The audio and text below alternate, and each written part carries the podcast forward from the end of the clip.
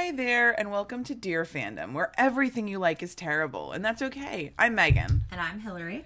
and today we're going to be talking about uh, the my go-to trilogy of movies for breastfeeding. That's right, The Matrix. Um, and I first saw the first Matrix uh, in the 90, ni- no, maybe 2000 because it came out in 99. Um, and I only remember exactly five seconds of it because I was a child and scared. And then I did not watch it again until like maybe a year or two ago. And um, I was super um, inebriated on different substances and still don't remember it. So, third time's a charm, guys. Um, And uh, so The Matrix is a trilogy of movies. The first one just being called The Matrix. It's Matrix, then Matrix uh, Revolutions, and then sorry, then Matrix Re- oh, sorry Matrix Reloaded, and then Matrix Revolutions. Yeah. Uh, and they're both directed by the Wachowski sisters. Uh, they came out in the first one came out in '99, then 2001, and then 2003. And they star the the, the main cast is Keanu Reeves as Neo, Carrie Ann Moss as Trinity. Laurence Fishburne as Morpheus and uh, Hugo Weaving as Agent Smith, your main antagonist. So, uh, having not really seen, to be fair, The Matrix at, at all, even though I've saw it twice before, uh, I have a lot of thoughts, feelings, and opinions on this trilogy uh, because I am so excited. Megan, okay.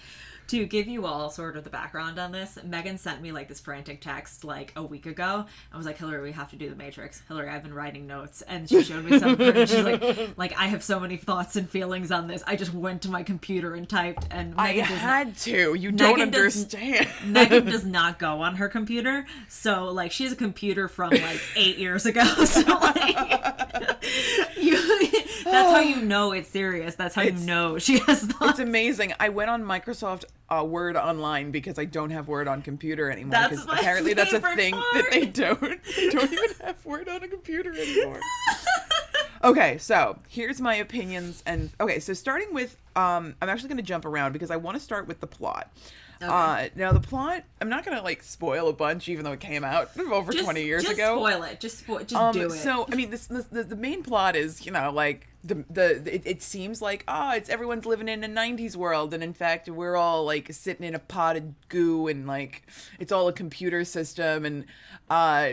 It, it's there's conflicting information whether humans are used as batteries for for machines or as like a neural network to help machines like with their power or something, but regardless, um, so my thing is that uh i the, the the main plot is you know uh the entire life you know the computers control the- sorry the entire life you know is a lie. The computers control us. There is only one city of humans left. Like that's the big thing that i didn't remember is that um the matrix while it's about fighting the computers there's also this like human stronghold.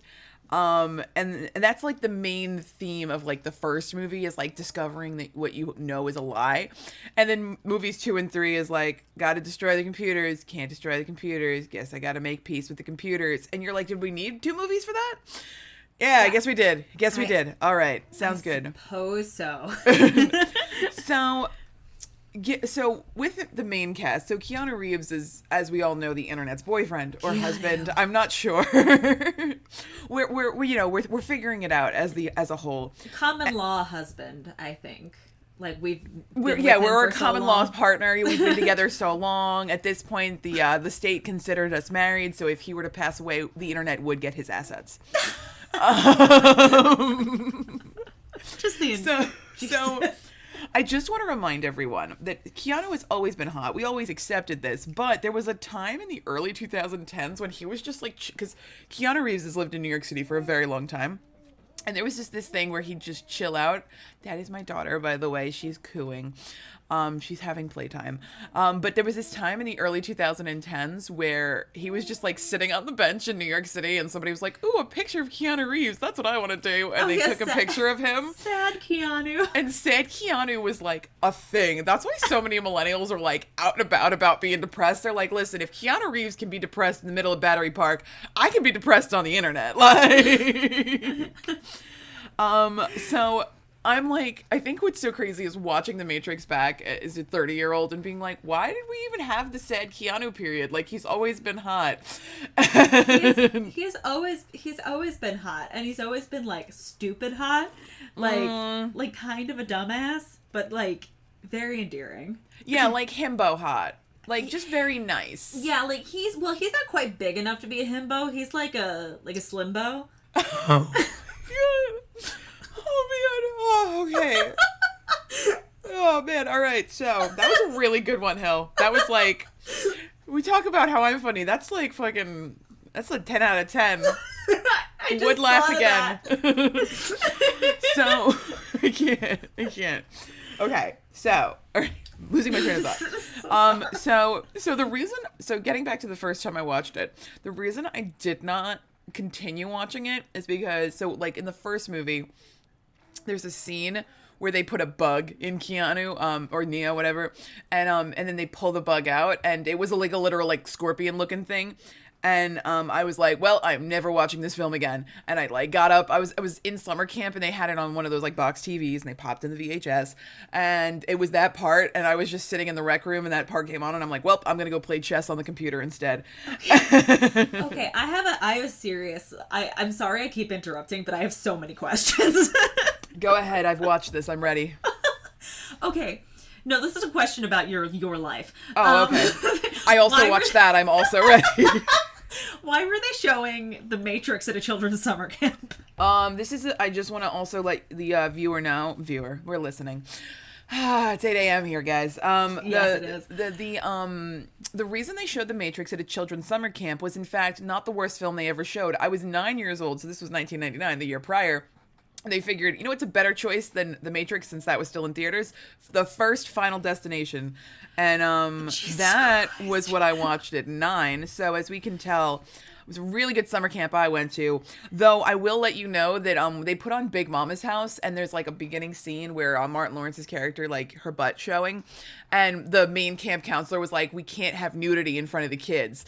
And I remember distinctly watching The Matrix and Final Destination, and I'm like, I mean, okay, you know what? I'm not going to argue with this adult." Uh, but now I will teach my child to. Okay, so um, you initially didn't watch this film because of the scorpion. Yes, because of this this bug that was like pulled out. It- I thought it was very gory. It's not. Upon review, it's it's just you know scary looking. It's a big bug. Um. So overall, though, it's a good trilogy. The first film, though, is by far the magnum opus. It's a it's a great commentary on you know. Uh, well, it's got actually several themes, but it's, it's just a very good first like film.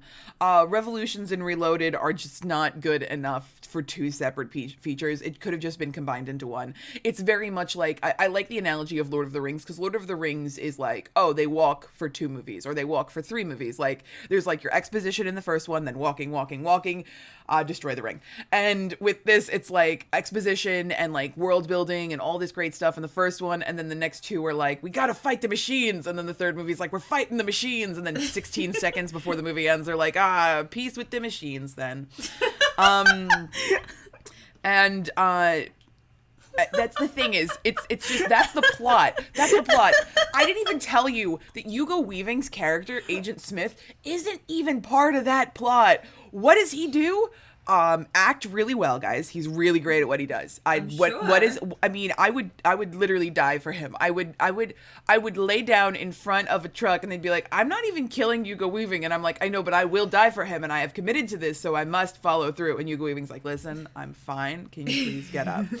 Um he's also in. Speaking of weird of trilogies that are too long, he's also in Lord of the Rings. yeah, he is. Uh, he's also it's it's, a, it's really just like, but as Agent Smith. So, uh, spoiler alert. I don't know if you know if you know this hill, but Hugo Weaving's not American. Were you were you aware? Jeez, I was not aware. I really the other films Hugo Weaving's really seen. popular in like Alabama. It's like a very like strong family name in Alabama. It's, it's definitely a North Dakotan staple. it is, it is. Um, but one of my favorite things about Hugo Weaving is his ability to disappear into a character. Um, and Agent Smith alone is worth watching the entire trilogy because Agent Smith is your main antagonist. How does the main antagonist relate to the main plot of the machines? It doesn't, guys. It doesn't. Your antagonist and your plot are on two separate paths. One's one's on the tilt-a-whirl and one's riding the rickety ass roller coaster that you're like is gonna break down any second, but you're very thrilled to be on it. So that's what's going on. Very exciting. Super great. Um, I mean, do I know what Hugo Weaving's doing in this film other than fighting uh, Keanu Reeves? No, but I love to see it. Love to watch it. Love to experience it. Does Hugo Weaving know what Hugo Weaving is doing? Absolutely not. Hugo Weaving got a check. That's why he's there.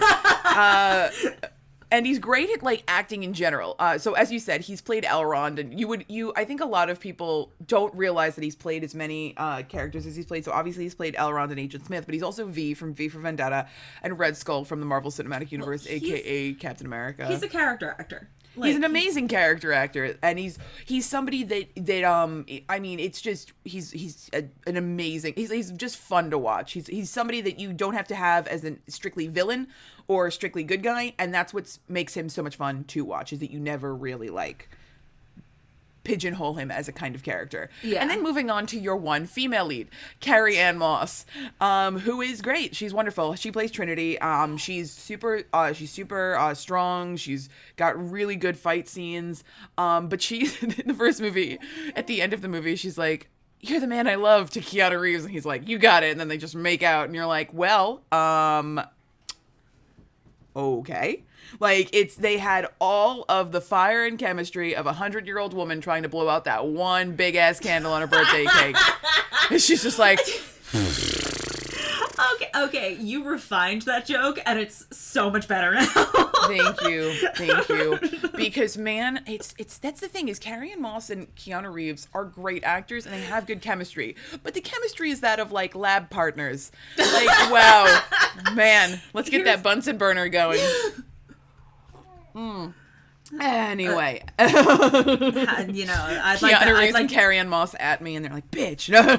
I'll show you some of my slides. Um, so I, and then I just want to talk about Laurence Fishburne, who's um one of the actors we talked about on the show before. He played Jack Crawford in the Hannibal reboot, quote unquote, on uh, the TV show with Mads Mikkelsen. He plays Morpheus, which is, I think, um, you know, one of his like mo- most famous characters that he's ever played ever, and he's phenomenal. He's just so good as Morpheus. He's it's it's it's a character that I've never really. I, I feel like out of every person in this movie that's a protagonist obviously.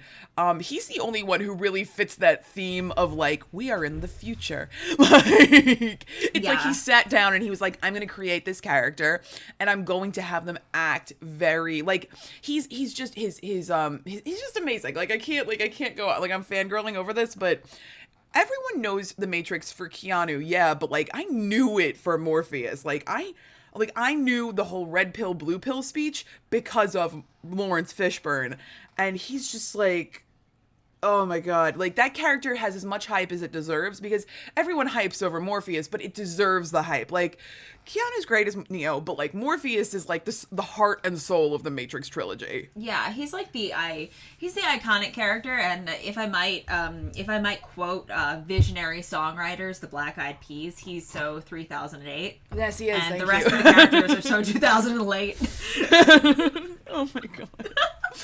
um, and there's a scene uh, in the first one uh, with Hugo Weaving and, and Laurence Fishburne, and it's and it's not they never revisit it. They're like, okay, we're done. I love Um, I love it when movies do that. It's like They're we're like, we're just going gonna- address this again. and it's it's like uh, Laurence uh, Morpheus gets kidnapped by Agent Smith, and like they're like trying to get him like it's it's it's kind of ambiguous to be honest because Agent Smith's motives are also kind of ambiguous, um, and uh, it's just a really good scene because Laurence Fishburne doesn't talk in it at all, and Hugo Weaving has all of the lines, and yet it's this scene where you can absolutely tell, like going back to your acting classes, it's like, oh, Morpheus is in very much control of the scene, and and uh, Agent Smith is constantly giving and giving, and Morpheus isn't giving anything back, and it's it's a really good like masterclass in terms of like a non-speaking role next to a speaking role and how you can still control the stage with no speaking. love that. Love it. Love to see it. Love to hear it. Love Laurence Fishburne and Hugo Weaving in the scenes together, which is only in the first movie, guys. So then, then now we're going to talk about the rest. Um, so, The uh, in terms of the trilogy as a whole, Mm-hmm. this definitely, and I'm not even gonna. This is this is not even a hot take, but this absolutely started 10 million children into leather kinks, and you can't sway my mind. I don't care. Honestly, honestly, that's that's it's leather, it's latex, it's femdoms, it's everything. And every every child in 1999 whose parents were at the movies with them were like, mm, I may regret this in 10 to 20 years. yeah, no, a kid sitting down in the hope this doesn't awaken anything in me. exactly. Because parents in the 90s were just like taking their kids to movies because they were like, ooh, The Matrix looks like a kung fu movie. And it was, kind of. Well, a yeah. bit. I mean, like me and my like like queer like eleven year old ass is like watching the movie, being like, "Wow, Trinity is really pretty." I'm not going to think about this for the next three or four years. And then we'll revisit it, guys. we're going to put a pin in it. And then once puberty's kind of like in full force, we're just going to take the Matrix Reloaded DVD to uh, my room. And your mom's going to be like, What are you doing? You'd be like, Oh, I just, me and my friends were going to watch Matrix over the phone. So I'm going to go upstairs. Goodbye. Basically, yeah, no, it's it's like I'm really interested in this person in this specific outfit for no reason whatsoever. Wachowski sisters knew what the fuck they were doing. Yeah, Lana, again, to kind of bring this back to the first episode, Lana took a huge bong rip and was like, I'm ready." Let's do this. um, so, uh, but they, they did have a great and well written script for the first movie. But by like the second one, um, by, by the third one, it was gone completely. Um, I actually typed Matrix Resolutions. Oh. And I meant to Ma- type Revolutions. Um, but it didn't have a resolution, so it makes sense because that's what I wanted. Here, Um, okay, here I am thinking that you're like, I typed Matrix Resolutions and I wrote a fourth film. so, like, and I wrote a fourth film. Here it is, guys. Um, this is what Matrix Four is about. No, um, and the thing is, the entirety of the third film was just like build up, build up, build up, build up, build up, fight, fight, fight, and we're done. We've had a resolution in 16 seconds, like I've said. They've reached a truce with the murder flying robots. Oh, okay. Yeah, yeah, because we, as we all know, robots are bound by a moral code, especially of the murdering kind, and they really do keep their word, as we're aware. The murder robots are truly the most moral amongst us and um, it's great. It's super great. Now, speaking of robots, um, there's this whole sub subset of programs. So Agent Smith is a program, um, and there's like programs that should be deleted. So there's like um, one called Seraph, one called um, Moravingus, uh, and then there's the Oracle. Um, and I, I, I've nicknamed programs that should be deleted as naughty bits of data. So that's you're welcome for that. Just enjoy that, guys. I, I created that out of my mind. I, You hate it, right? I, I mean, you should really be making the big bucks here. I Thank mean, you, thank you. Um, but also po- positives about my naughty bits of data. They're a lot more diverse than than the good bits of data, who should in fact be the naughty bits of data. Okay, I'm gonna stop. The nice bits of data. So, the Oracle is like is another character that revisits every film. Um, however, the woman who played the Oracle uh, passed away between the second and the third movie, so they replaced her. Uh, they kind of use, you know, like a hand wavy, like, oh, I died in the second one, but they rebuilt me, or something like that, like a hand wavy kind of explanation. Um, but the Oracle in general is a black woman who lives in the projects and takes care of the kids in the projects. And I mean, uh, very funny story. The first time I watched The Matrix was in a summer camp in the projects because I grew up in New York City and I went to the projects for um, my babysitter lived in the projects, so that's where we went for summer camp because my babysitter was there and she could drop us off at summer camp, chill out, and then pick us up at like 2 p.m. Um, so it's really, I mean, maybe there was a there was like some kind of thread as to why the camp counselors were like, yeah, we'll just show them this. But the Oracle is amazing. I mean, I would. I, I, can't explain to you how like I just want all the Greek tragedies that involve oracles to be black women from the projects taking care of children, uh, because there's just this like amazing 90s sense of childhood that you have by watching that like section of the film obviously you completely remove yourself from the leather latex and kung fu and you're like oh yeah i remember this. Yeah, I I also had a babysitter who lived in the projects, and I was frequently there, so like I totally get that. and it's amazing. It's very much like you know those those small shitty apartments with like way too many kids. Um my my babysitter so it was me and my sister my cousin and then another girl. So it was four girls my babysitter watched us and she watched us from the time i was like born. So i was the first one and then my sister came along and then my cousin and then uh, the fourth girl came along and uh by the time 99 hit she would and then she would have her grandkids come in. So the idea of like this wise old woman just taking care of everyone i just love that idea is this woman also knows everything that there is to know knows the future knows the past knows your intentions and doesn't get obsessed over it. Like she's like the oracle in the movie is very much like like neo um this is this is the one spoiler is neo is told he is not the one by the oracle and she actually intends to tell him that because he is the one um but she wanted to like make sure like he didn't get too like he, he didn't get too ahead of himself. And uh and like Morpheus treats her word as gospel. Uh, Morpheus does not question it. A lot of the people in the second and third movies are like, "Why do you trust this person?" And I'm like, eh, man, it's fair." Um, uh, and it's just really good. It's just a really good character, really good scenes overall. Every Oracle scene is like ten out of ten. Love those scenes. Seraph is is uh not really like Seraph is more of just that kung fu aspect. Uh, I would you would think that it would follow more with the idea of seraphim, like a choir of angels. I guess it's more like a guardian angel in terms of protecting, but again, it's not like really fleshed out as much as the oracle is. Um, but another thing that I love about these movies are the fight scenes, because with Seraph being a guardian angel, Seraph does do a lot of fight scenes. And there's just really good, really good choreography, really great fight scenes. And in the second one, it's my favorite fight scene. It's one Keanu Reeves versus 10,365,182 Agent Smiths, and it's great. Oh, Um, yeah, that's- there's this. There's, it's it's it's something that like in Kingdom Hearts, there's a scene where like 60 million heartless just come out of nowhere and you have to kill them all, and I'm like, um, Kingdom Hearts definitely stole this from somebody. yeah, for sure. I mean, that, like the fight sequences were oft parodied upon parodied upon parodied because, but like when they initially came out, they were so revolutionary. The whole slow mo, like Yeah, that's that was super. So that scene with the slow mo where he's dodging the bullets, that's the first one. So in the second oh, one, it is okay. Oh no, yeah, it's fine. There's he also in the second one he no longer needs to dodge the bullets. He lifts his hand up like Diego in Umbrella Academy, except Diego's got to like really try hard. Uh, Keanu just pulls his hand up and all the bullets just stop and drop to the floor. Um, and then there's a scene with Agent Smith and Neo. And Agent Smith at this point in Revo- in um Reloaded, he's taking over different people in the Matrix. So different programs, different people, and there's like 10 million Agent Smiths by the end of the last movie. And uh he's like the antagonist too. The antagonist is very interesting. Um and uh he's he's fighting Neo and there's just it's like it's like a fight of 1 versus a 100 or 1 versus 200 and it's definitely like it feels very video game-esque where you're being bombarded by 7 million enemies all at once. And i love that. I was like yes okay now grab the pole and like you gotta you gotta swirl. So just just like knock him out in the head. Um and it's lovely. And i love it because i love watching movie scenes that seem like video game scenes especially from the before times. Uh, the before times when you could like just like go to your friend's house and be like wow what a great video game this is. Um You know. and it's just it's just you know good. It's a good scene. It's a good fight scene. Does it need a lot of like context and, and explanation? No it's just two guys kicking the shit well no one guy and another guy and 1600 copies of that other guy fighting each other. And truly if you can't get that in life where can you get it?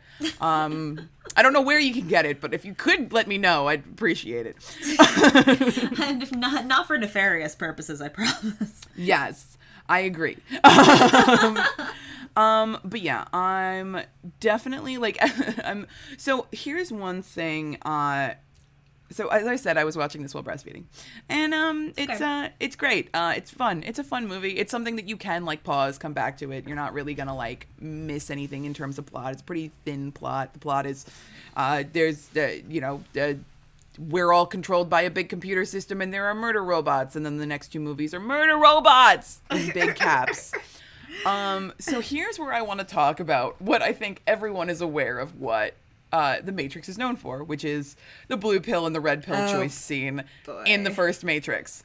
Now, uh, the way this is happening is uh, Neo is uh, kind of like reached out to by Trinity and Morpheus a few times. And at this point, Neo just believes those are hacker names. Like this is a hacker movie and you're like, "Ah, hackers" and like whatever.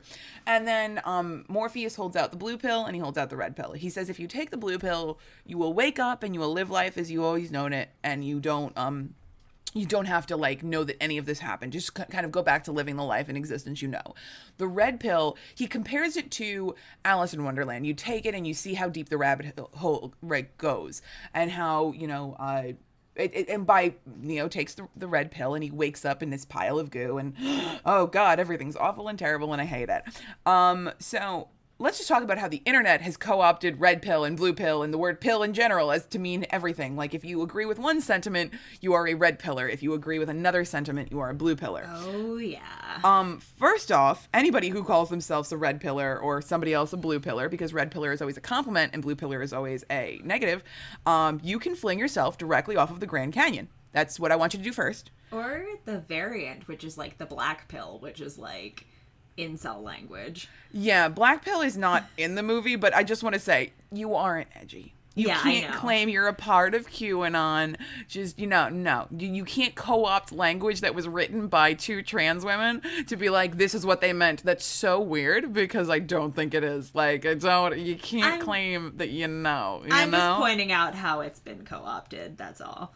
Oh no, no, yeah, no, of course, I, of course, I completely no, I completely agree with what you're saying. Mm-hmm. Um, and those people are just sad. They're sad because they miss the point of what the red pill means. Oh yeah. Um, and they think like their galaxy brain is like ahead of what the writers of the movie mean. Like they're like, this is what red pill means, and I'm like, okay, that's not it. You're n- you're wrong. You're ro- objectively you're wrong. No, um, go ahead. I'm so sorry. No, go Um, ahead. it's just this is just a thought that occurred to me because you say you can't co-opt the language of two trans women. Lily and Lana have both been on record saying that this movie is a metaphor for the transgender experience. So, so, it's actually really so I looked into this. The red pill in essence is the idea that you leave the comforts you know behind. That's what it is. That's what it means. Mm-hmm. Yeah. You leave the comforts you know behind and you find out about the terrible things behind the scenes. You learn a struggle that you didn't know you had to fight. It's a really, really good analogy to trans people and why they stay in the closet, specifically in the 90s and the early 2000s. Um, the red pill is this idea of that you would not just come out to yourself, but to your friends, your family, your work, the world at large. And you put yourself at risk, especially with so many trans women being killed just for existing as they are. Um, it is, it, it is some, for, for trans people coming out is is is a gamble. It could it could end you could you could be attacked for who you are.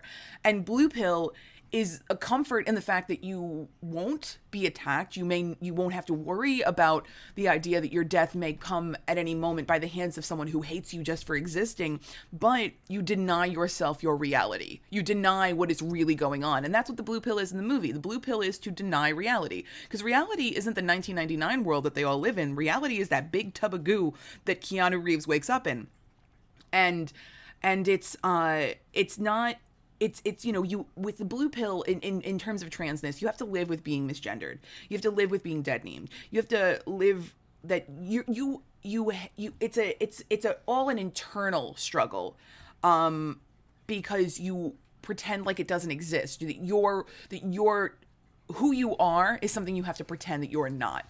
And the red pill is accepting who you are and facing that dangerous world out and loud and proud. And it's not a fucking analogy to the deep state.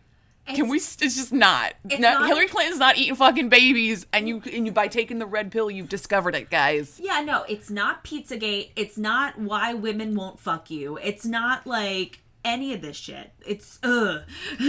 I hate to break it to those guys, but this is the exact same thing as Fight Club and American Psycho. It really is. It is. Why are men like this? the things that they love and love to quote carry a message that they are all related to the messages of what they oppose. Like they're like like, you know, you're a snowflake. Okay, you realize that when that was used, it was meant in terms to Okay, you know what? I'm not going to explain. You're wrong. Go ahead. Here's like my favorite part about all of this. It's like American Psycho, written and directed by women.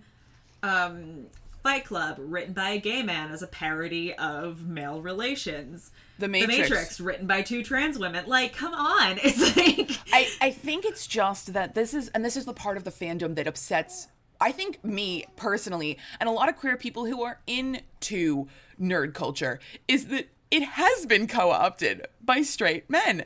And they think what it means. Like it's literally very much Princess Bride. You know, it's not means what you think it means, guys. Like it doesn't. Yeah. The blue the blue pill for you is is the idea that you are ignoring your reality. That's it. They're ignoring your reality. Um that and it's not it's not a it's not it's not it's upsetting because I feel that Lana and Lily wrote and directed an amazing trilogy of films. I mean, even with the kind of stretched outness of the of Revolutions and Reloaded, it's still a great set of films. And imagine having to deal with incels taking that language that you've invented and and just making it the worst thing in the world things that you could never have imagined things that not only deny you your transness but also deny you as a woman you know No, it it's so absurd. Like I I jo- like I don't know how I'd feel about that because here's how I view it and how these straight men should view it. The blue pill is living in your ignorant sort of like oh woe is me. I you know like i have so many problems. I have this. And the red pill is seeing the reality of the world and seeing that you are just a cog in the machine and needing to rise up against late capitalism. That's the red pill.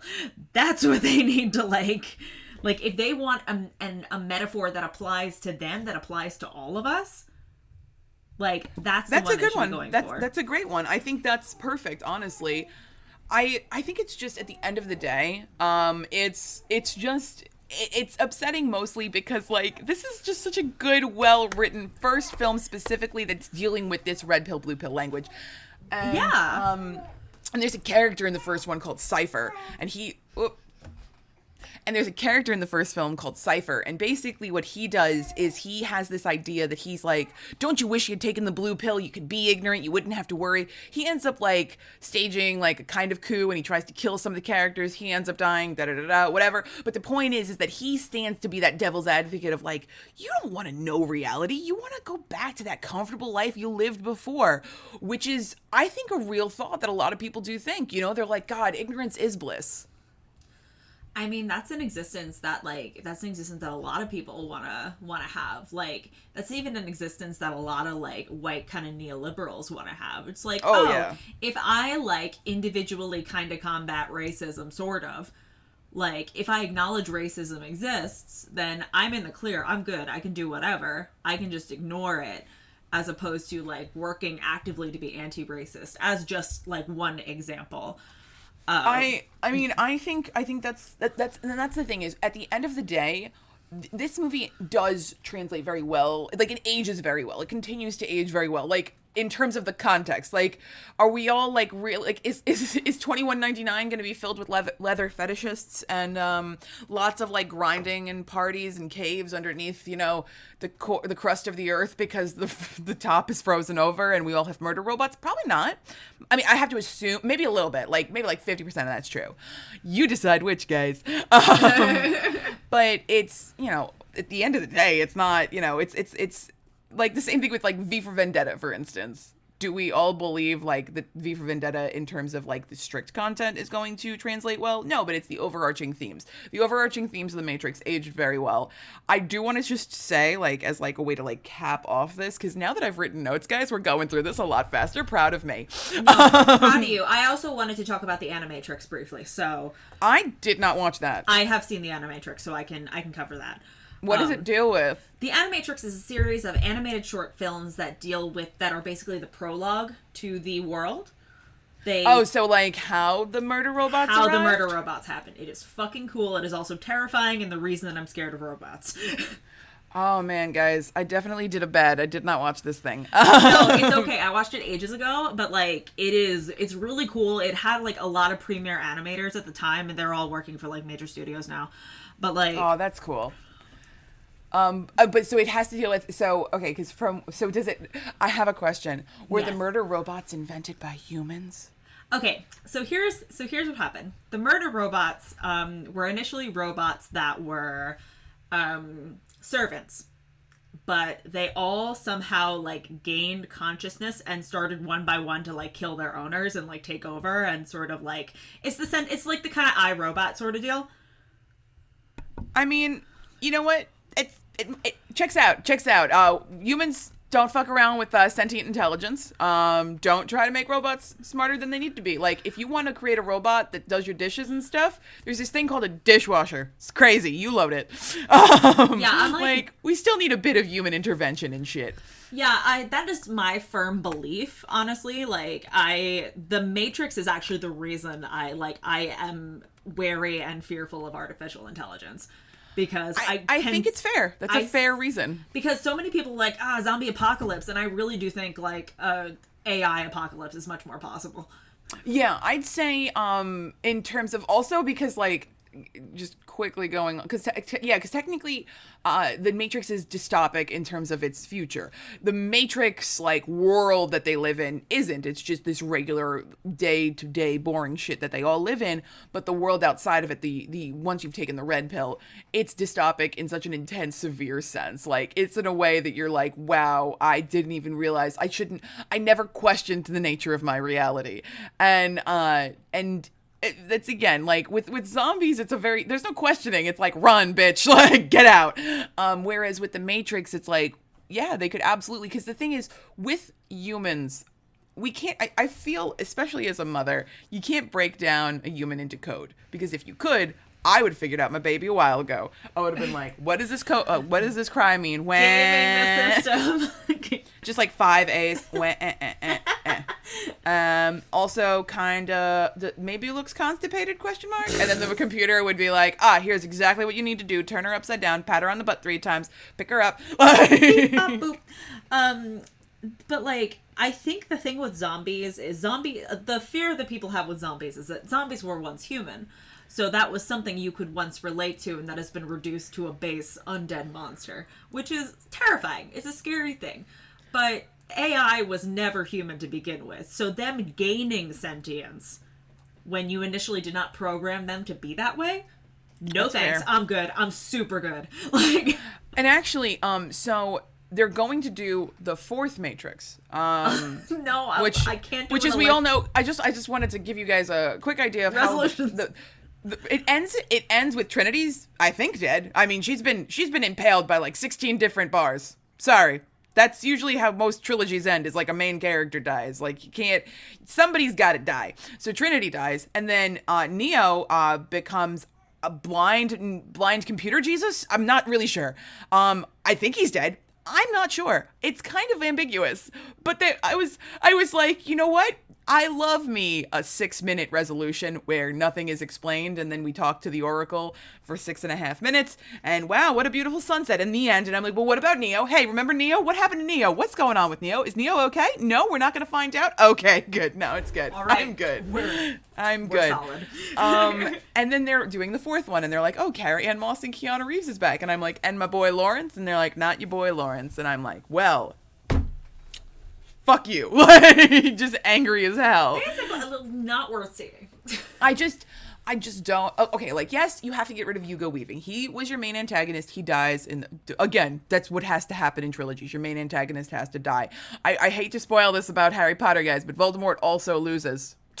So it has to happen. I can't imagine being like, and the Hunger Games, and Katniss dies, and the Hunger Games continue for six hundred thousand years, and uh, that's it, guys. Congratulations, we finished. Um, so, uh, but Laurence Fishburne isn't in it. Um, they've replaced. Uh, it's gonna have. I mean, some of the cast seems interesting, but so it's got um, Yahya Abdul Mateen the second, um, the guy who played Doctor Manhattan in uh, what's it called, in Watchmen the TV show.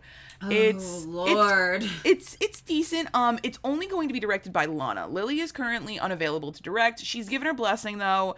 Um, and it's written by Lana as well. Um, an additional writer. No, sorry, it's not written by Lana. She's producing it. The writers are um not the Wachowski siblings at all. And I guess like you know you got to go into it trepidatiously because you're like, okay, okay like i'm i'm i mean i'll go because there's nothing in my life anymore that i enjoy doing except watching absurd amounts of film so i'm gonna do it but i also want to know what the fuck neil patrick harris is gonna be in this film can you at least give me a what? clue yeah neil patrick harris you? is in it Are you kidding? i wish i was oh. but i'm not What's- jonathan groff is also in it guys. Jonathan. What? Um, and Priyanka Chopra. Wait, are, really? Yeah, all of these people are in it.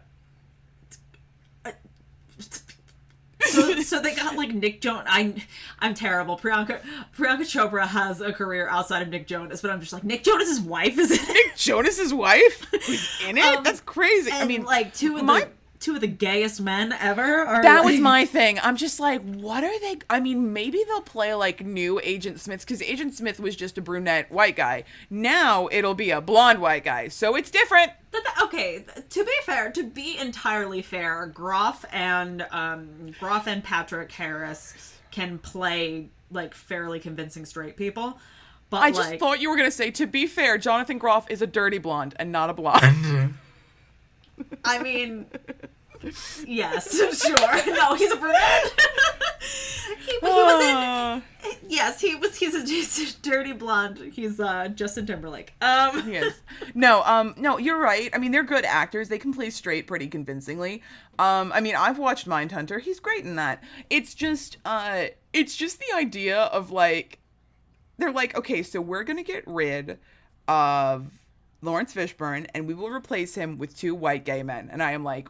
This is a terrible trade. Get your Pokemon cards back. Like, I, like- I want like- Laurence Fishburne. I like the equivalency though. It's like for this one great actor, we'll get like two kind of good ones. Yeah, not bad. They're they're fine. They can act. They were in the Emmys, right, guys?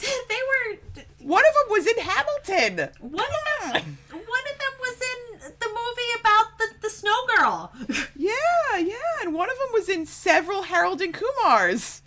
it's That if that's not the pinnacle of acting, I don't know what is, guys. his most notable role, to be fair. His most notable role is him playing straight men, and every time I watch it, I'm like, are you guys like fooled by this? Because I just think it's a parody and it's hysterical. Except for How I Met Your Mother, in which case I just don't watch it, guys. It's not good. I'll I'll I'll take I'll take those fucking down votes because I hate How I Met Your Mother, and you will not replace any actor in The Matrix with any. You could replace Laurence Fishburne with the entire cast of How I Met Your Mother, and I would still go, this was a bad idea. can you uh, can you imagine like Ted Mosby in the Matrix? Can you imagine the entirety of How I Met Your Mother with just Laurence Fishburne? Is the better question. oh, that would be so good.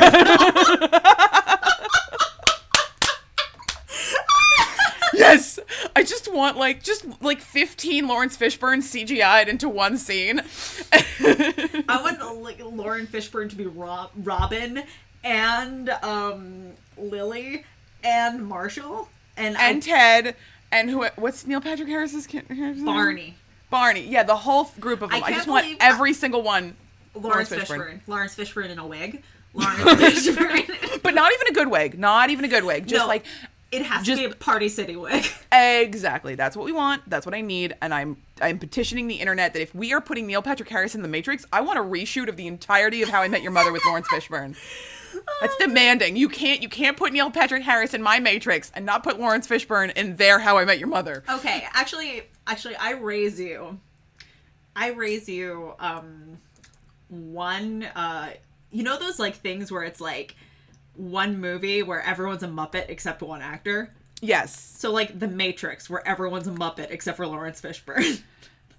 I love it because you know it, it'd be in the same vein as uh, Michael Caine in um, Muppets Christmas Carol, Yeah. like taking the shit entirely seriously to the point where, as an adult, you'd be like, "Wow, this is an intense film," and then you'd realize, like after it was over, like or if somebody walked in, they'd be like, "Are you watching a Muppet movie?" And you'd be like, "No, shut the fuck up, it's The Matrix." Shut up, mom! It's The Matrix. the Matrix is serious art. serious, serious art, and everyone's like, "Okay, all right." And wow." Lar- Laurence Fishburne is like, you can take the red pill or the blue pill, and Kermit the Frog's like, okay. Uh, anyway, guys, so that's my episode on The Matrix. Very fun. Um, we can start. I'm going to start a petition to have Laurence Fishburne as every role in uh, Everything. everything, everything. We're just going to start. Um, and uh, this was fun. Uh, this is truly my holiday season, as we all know. Uh, yeah, I think that um I think that just to conclude this episode and to like round it off on a good like like 45 note um I think that um this film is unintentionally and intentionally, you know, like an LGBT classic. Oh, yeah. And it's like I never realized as a young person watching it how much it would be relevant to my story, the story of my friends, and like how like influential it is and like I sincerely hope and like I don't like to demonize all men as much as I yell about men on this show. I don't like to demonize all of them. And I Except Laurence Fishburne. Honestly, truly, men suck, but Laurence Fishburne, guys. Oh yeah, no, he's great. Are you kidding? We're just gonna name this episode "The Matrix," starring Laurence Fishburne. Uh, basically, that's the name of the episode. So, um, then nobody matters but Laurence Fishburne. Um, but Everything I Fishburne. implore anybody who takes the metaphor of the red pill to mean something like, "Oh, I can't get laid." Oh. The leftists are terrible, like this, that, or the other thing. I implore you to look deep inside yourself and like think about and I'm sure that wouldn't be anyone else in our audience because a lot of people who listen to the show are more open-minded. But um I think that you know, just look inside yourself and think like, okay, where can I be doing better and what can I actually do to think about the things that I am saying? So yeah, And if you refuse to do that, you can MapQuest directions to the Grand Canyon. exactly. All right. All right, well thank you so much. Please wear a mask, be safe. Absolutely, stay inside unless necessary. Yes. Listen to our podcast. uh, it's the perfect time. It's the It perfect is. thing to do. Clean your house. Listen to a podcast. If you have angry opinions that you need to speak out loud about, write them down. Email them. Email them, and we will delete the email immediately. We will delete the email immediately, and then we'll listen. Wasn't that therapeutic for you? I think that's what my therapist does to the emails I send her. So Yeah, just delete. But it's great because you feel like you got it out. exactly. All right. Well, Megan, I will talk to you soon. Bye. Bye. Mwah. Mwah.